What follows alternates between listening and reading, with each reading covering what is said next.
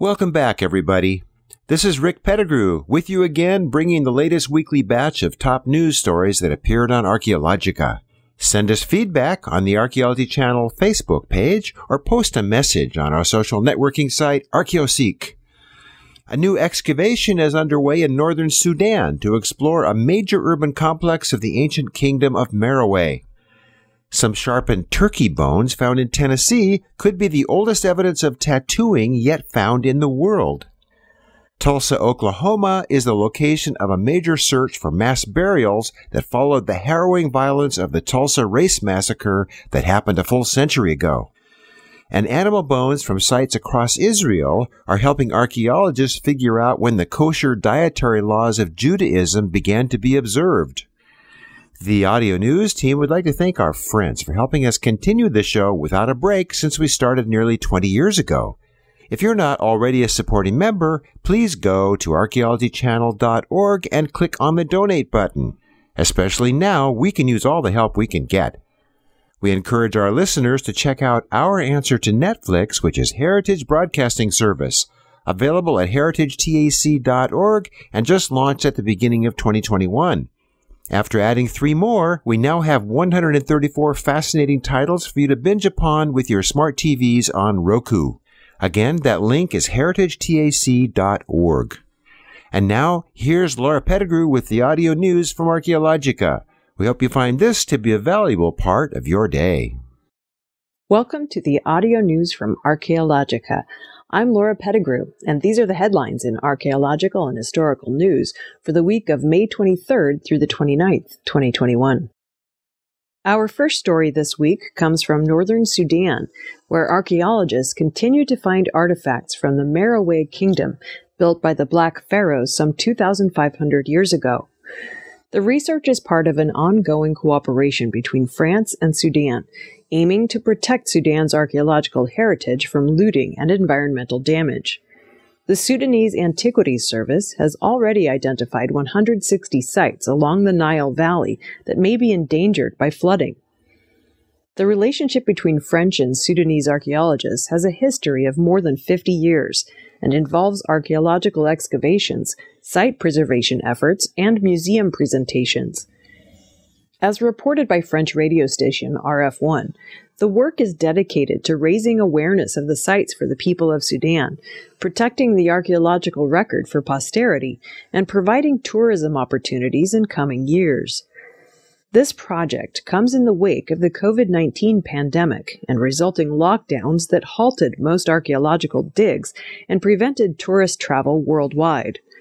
The team, led by Marc Mayeux, director of the French Archaeological Unit of the Sudan Antiquities Service, has now begun a dig in Damboya, some two hundred seventy kilometers north of Khartoum. The twenty-hectare Meroitic urban site dates back to the first century A D and is considered an important example of construction during the period. Statuary adorned with lions, faience boxes, gilded beds, and fragments of hovering tables were identified among the ruins. The functional layout of the site makes it unique from other previously discovered sites, and accurate mapping of the ancient urban landscape in the coming months may allow for a deeper understanding of daily life here between B C three hundred and A D three hundred.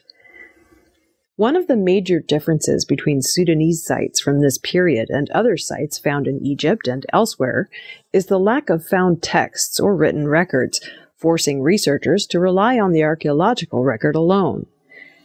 As human activity encroaches on anthropological sites, some research opportunities are permanently lost.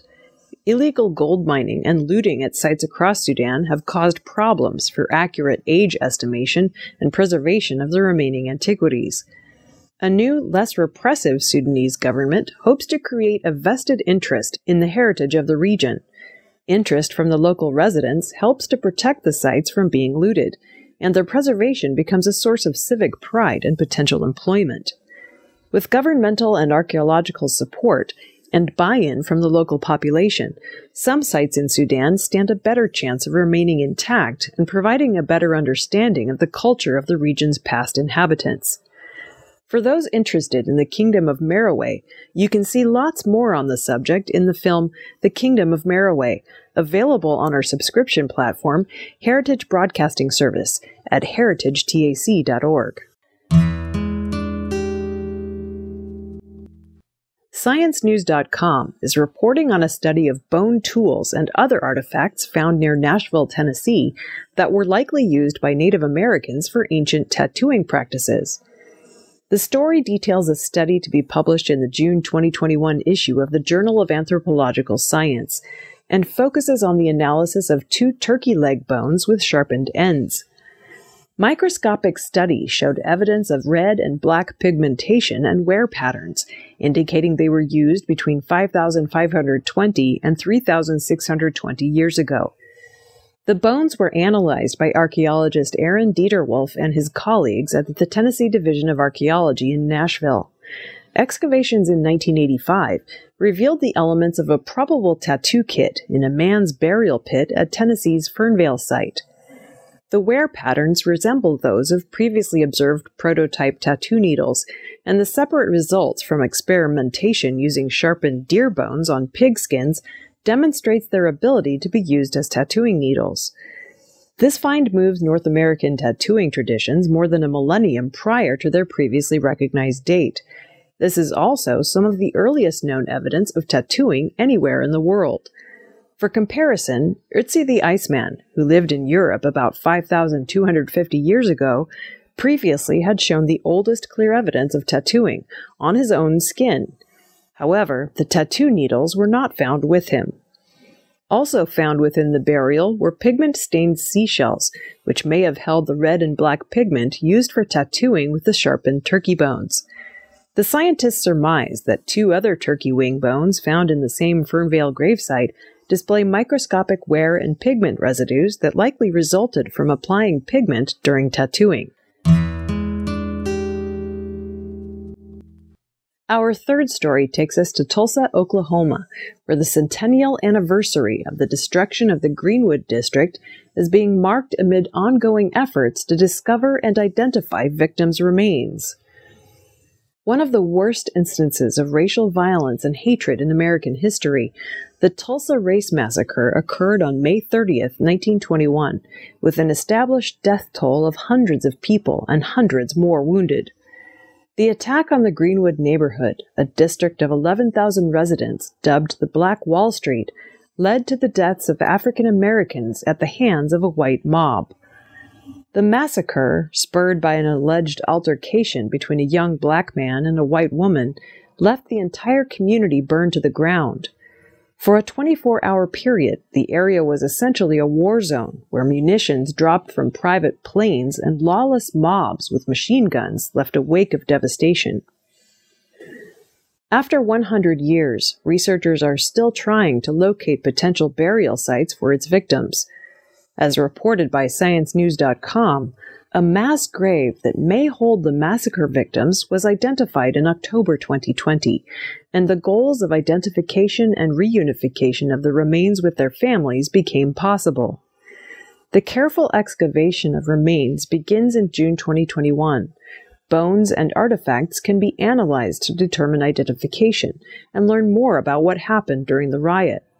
Trauma patterns, gender markers, and D N A analysis will be used to identify any remains. The sites of the mass grave were identified using photographic records and numerous tips and interviews with over three hundred people, and three potential sites were identified. For the surveys, the team used a gradiometer to measure subtle magnetic variations in soil. Researchers deployed an electrical resistivity meter, which sends electric currents into the ground to detect differences in the soil moisture. Additionally, ground-penetrating radar, which can detect underground anomalies, was used to provide clues about the size and depths of subterranean chambers. One of the sites revealed steps dug into the dirt, suggesting a mass burial site. They found twelve coffins at the site, but evidence suggests the possibility of at least three more. The fact that mass graves were used for people who perished from the nineteen eighteen influenza pandemic has further complicated efforts. The focus of the project, moving forward, is to find lost ancestors and to honor those murdered during the massacre. Residents of present-day Tulsa may then better understand who perished and begin to heal from the events of a hundred years ago. We end this week's news with research on the archaeological history of the kosher diet that's being reported at Smithsonian Mag dot com.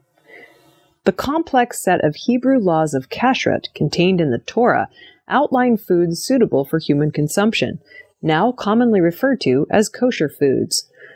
Archaeologist Yonatan Adler of Israel's Ariel University seeks to explain why non-kosher food remains would be present in ancient Judea.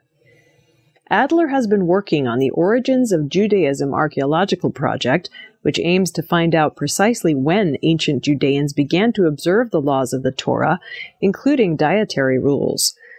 The remains of three non-kosher aquatic creatures have turned up in two ancient Judean settlements.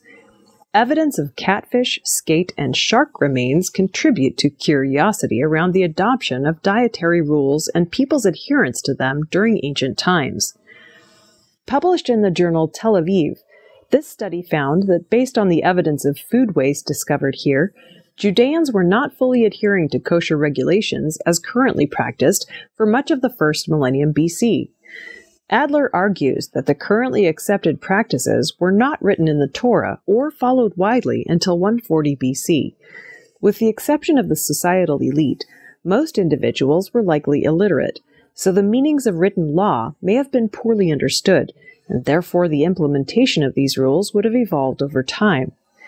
The team used an existing database of about one hundred thousand fish remains from dozens of sites across Israel, spanning some ten thousand years. From the entire collection, they examined about twenty thousand individual specimens of calcified cartilaginous vertebrae and teeth. The impressive collection was in the possession of co-author Omri Lernau, a senior research fellow at Haifa University and Israel's top authority on all things fish. During the Persian period, which lasted from five thirty-nine to three thirty-two B C, well after Moses is said to have received his commandments, ancient Judeans continued to consume catfish and other non-kosher species. By Roman times, from sixty-three B C to A D three twenty-four, evidence of these scaleless creatures mostly disappeared from the archaeological record. Other researchers' discovery of pig bones suggests similar dates for the adoption of kosher dietary laws at other sites across the region. Pork is another type of non-kosher food, yet some digs have yielded a number of pig remains. Lernau and Adler hope that their paper will not only add to the existing knowledge about ancient Judeans, but will also inspire more archaeologists to search for fish bones and other food remains for more evidence during future excavations. That wraps up the news for this week. For more stories and daily news updates, visit Archaeologica on the World Wide Web at archaeologica dot org, where all the news is history. I'm Laura Pettigrew, and I'll see you next week.